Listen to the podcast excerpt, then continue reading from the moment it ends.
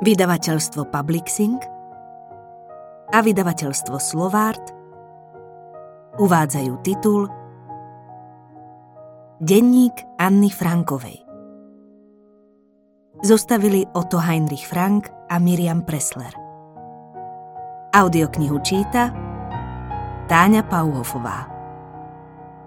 Preložil Adam Bžoch. Táto kniha vyšla pod záštitou nadácie Anny Frankovej, Anne Frank Fonds, založenej v roku 1963 v Bazileji Otom Heinrichom Frankom, ktorý jediný z Frankovcov prežil druhú svetovú vojnu a bol jediným dedičom svojej céry Anny. Otto Frank zomrel v roku 1980 a šírením i ochranou Anninho diela poveril nadáciu Anny Frankovej.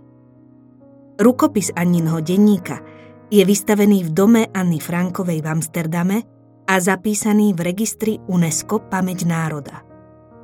Nadácia Anny Frankovej je charitatívna organizácia, ktorá sa riadi zákonmi Švajčiarskej konfederácie. Funkciu čestného predsedu správnej rady po mnohé roky zastáva Annin bratranec Buddy Elias. Nadácia podporuje charitatívne činnosti v súlade s posolstvom Anny a Ota Frankovcov.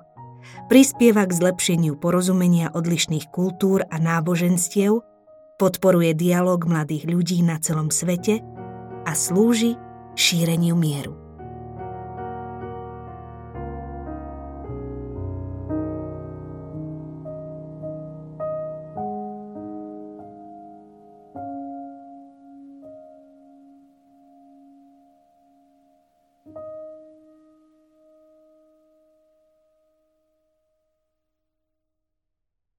O tejto knihe Anna Franková si viedla denník v čase od 12. júna 1942 do 1. augusta 1944.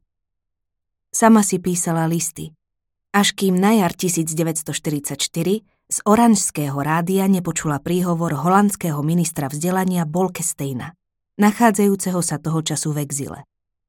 Bolkestein vyhlásil, že po vojne bude treba pozbierať a uverejniť všetky svedectvá o utrpení holandského národa pod nemeckou čižmou. Ako jednu z možností spomenul aj denníky. Anna Franková sa pod dojmom tohto vyhlásenia rozhodla uverejniť po vojne knihu. Ako základ mal pre ňu slúžiť jej denník. Začala denník prepisovať, aj prepracúvať.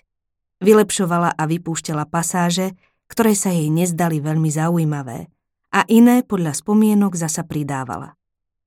Zároveň si ďalej viedla svoj pôvodný denník, ktorý sa spomína vo vedeckom vydaní z roku 1986 ako verzia A, na rozdiel od verzie B, prepracovaného druhého denníka. Posledný záznam pochádza z 1. augusta 1944.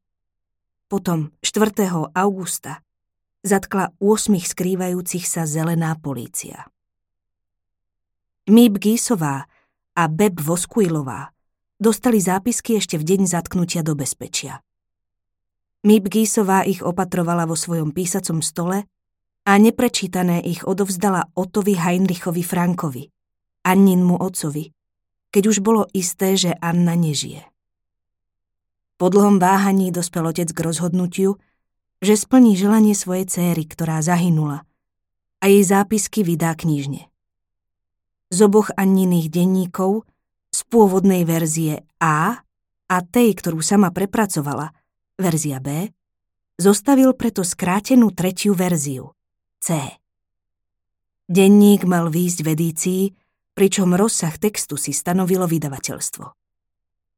V čase, keď kniha vyšla, teda roku 1947, Nebolo ešte zvykom voľne písať o otázkach týkajúcich sa sexuality a už vonkoncom nie v literatúre pre mládež. Iným závažným dôvodom, prečo Otto Frank vypustil celé pasáže alebo určité formulácie, bolo to, že nechcel poškvrniť spomienku na svoju ženu a na ostatných skrývajúcich sa zo zadného traktu domu, ktorých stihol rovnaký osud. Anna Franková si poznámky zapisovala od svojho 13. do 15. roku a vyjadrovala v nich rovnako jednoznačne svoje antipatie, ako aj svoje sympatie. Otto Frank zomrel roku 1980. Pôvodné poznámky svojej céry odkázal v závete Rížskému ústavu pre vojnovú dokumentáciu v Amsterdame. Pretože od 50. rokov sa znova a znova pochybuje o pravosti denníkov, nechal tento ústav poznámky preskúmať. Až keď sa rozptýlili všetky pochybnosti o pravosti denníka, bol publikovaný spolu s výsledkami bádania. Predmetom výskumu bolo okrem iného zázemie jednotlivých rodín, skutočnosti okolo uväznenia a deportácie, použitý materiál na písanie a rukopis Anny Frankovej. V rozsiahlom diele je opísané aj rozšírenie denníka. Fond Anny Frankovej v Bazilei, ktorý ako univerzálny dedič Ota Franka zdedil aj autorské práva jeho céry, rozhodol sa na základe jestvujúcich textov publikovať nové vydanie. V nejakom prípade to neznamená, že by sa tým spochybnila redakčná činnosť Ota Franka – vďaka ktorej sa denník rozšíril a nadobudol politický význam.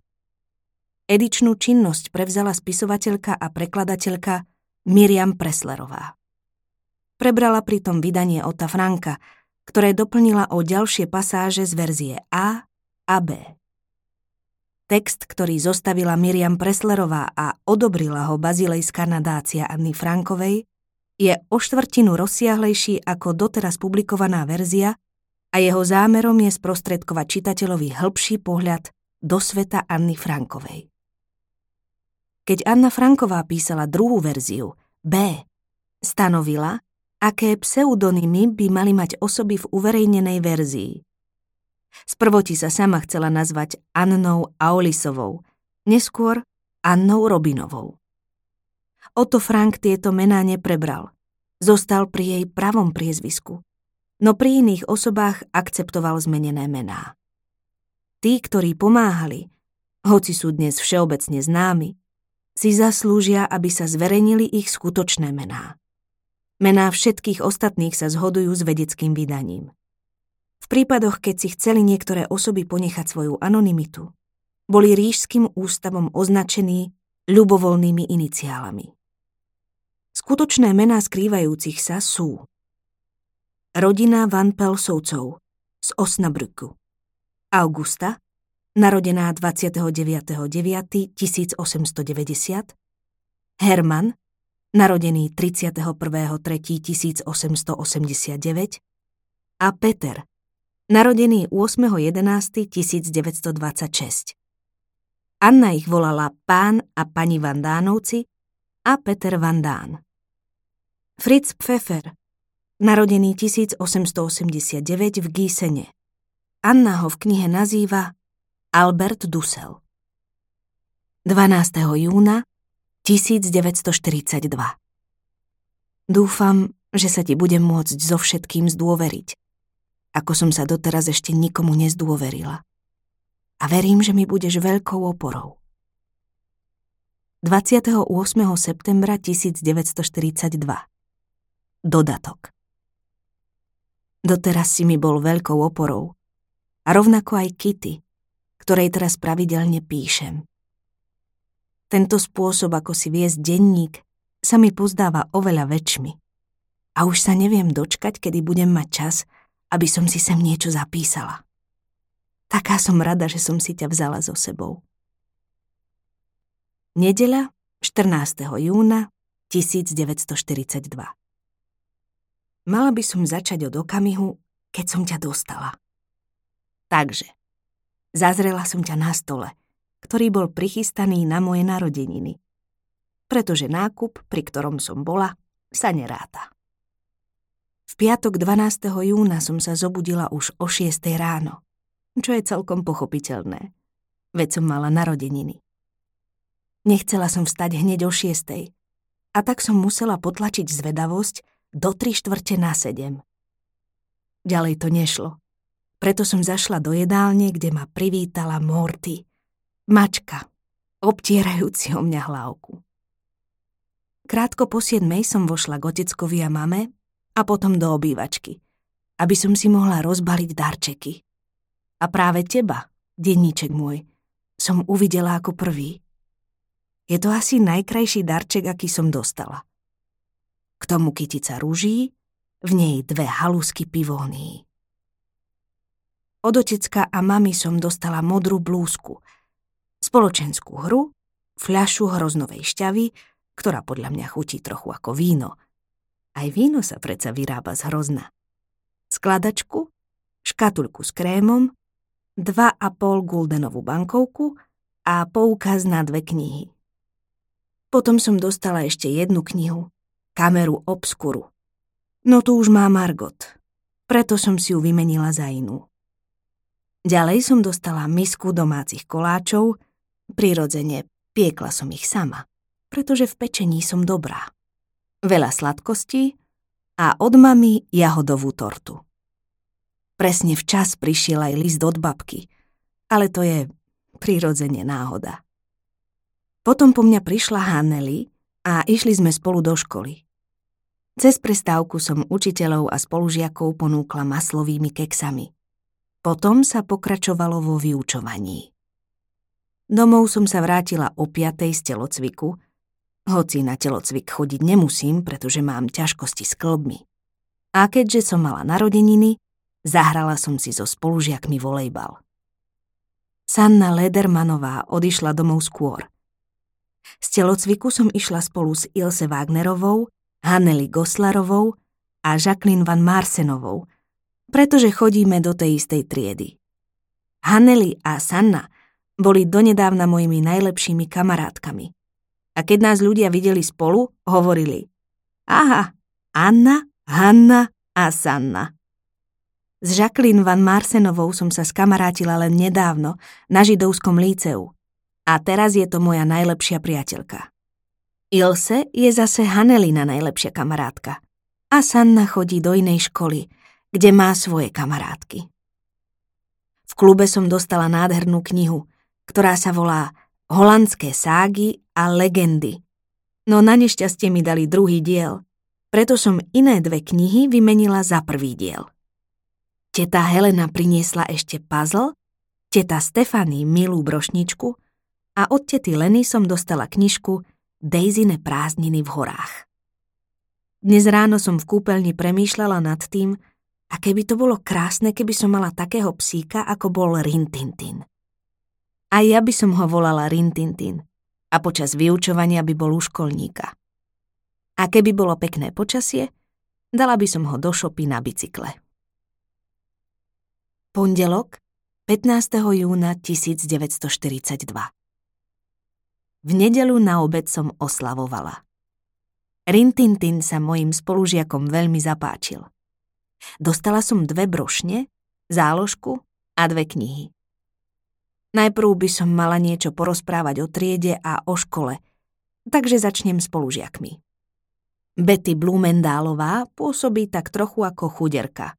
Myslím, že je taká aj v skutočnosti. A býva v západnej časti mesta na Jan Klásestrát. Nikto z nás nevie, kde to je. V škole je veľmi dobrá. To preto, lebo je usilovná aj bystrá. Lenže so samotnou bystrosťou by nevystačila. Je to pomerne tiché dievča. Jacqueline Van Marsenová je moja najlepšia kamarátka, hoci naozajstnú priateľku som nemala ešte nikdy. Spočiatku som si myslela, že sa ňou stane práve Žák, no všetko dopadlo úplne inak. DQ je veľmi nervózne dievča, ktoré si v jednom kuse niečo zabúda a preto väčšine zostáva po škole. Správa sa veľmi milo, najmä voči GZ. ES je taká strašne utáraná, až strach. Za každým, keď sa jej niekto na niečo spýta, Začne mlieť a nevie, kedy prestať. Povráva sa, že ma E nemôže vystáť. No ja si z toho vôbec nič nerobím, pretože sa mi tiež nezdá bohvie ako sympatická. Henny Mecová je veselá a milá, no rozpráva príliš nahlas. A keď sa hrá na ulici, správa sa ako malé decko. Škoda, že Henny sa kamaráti s Beppy, ktorá má na ňu veľmi zlý vplyv – takže Henny chodí celá zafúľaná a otrhaná. JR je kapitola sama o sebe. Je je vystatovačná, tajnostkárska, odporná, nafúkaná, zákerná a pokrytecká. Celkom poplietla hlavu žak. A to je škoda. Je sa pri každej maličkosti rozreve. Je strašne precitlivená a najmä nedotklivá. Slečna je musí mať vždy pravdu. Je veľmi bohatá a doma má skriňu plnú nádherných šiat – ale vyzerá v nich ako stará Ježibaba. Namýšľa si, že je pekná, no nie je to vôbec pravda. Ja a je sa nemôžeme navzájom vystáť. Ilse Wagnerová je veselá a milá, no je neuveriteľne puntičkárska a ústa sa jej nezastavia niekedy celé hodiny. Ilse ma má celkom rada. Je dosť šikovná, no lenivá. Hanneli Goslarová, alebo Lís, ako ju volajú v škole, je trochu zvláštna. Zvyčajne je rozpačitá, no doma sa správa dosť drzo. Všetko, čo jej človek povie, vyrapoce svojej mame. No je popri tom úprimná. A najmä v poslednom čase si to na nej veľmi cením. Nani van Prák Sicharová má zmysel pre humor.